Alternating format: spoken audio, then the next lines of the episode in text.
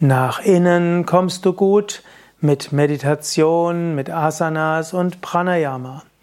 Yogis sagen, im Inneren ist alles Glück zu finden. Im Inneren ist die Quelle der Kraft. Wenn du nach innen gehst, findest du die Quelle von Freude.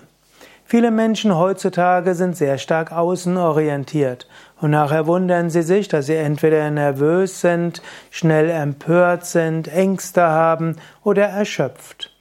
Der Mensch muss nach innen gehen, um sich wieder zu regenerieren. Meditiere jeden Tag und gehe dabei nach innen. Aber und vergiss bei lauter Technik der Meditation nicht, zwischendurch alle Techniken sein zu lassen und mit deinem Bewusstsein ganz nach innen zu gehen. Über Asanas und Pranayama, die Yoga-Übungen.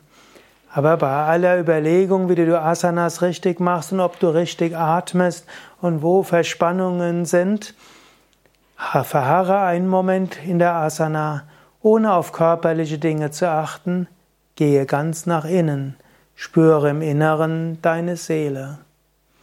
Und auch wenn du Spaziergänge machst, zum einen richte dein Bewusstsein nach außen, spüre die Bäume und die Wiese und den Himmel und vielleicht auch andere Menschen oder Tiere. Aber zwischendurch bleibe vielleicht ruhig stehen oder setz dich auf eine Parkbank und gehe tief nach innen. Spüre so die Regeneration.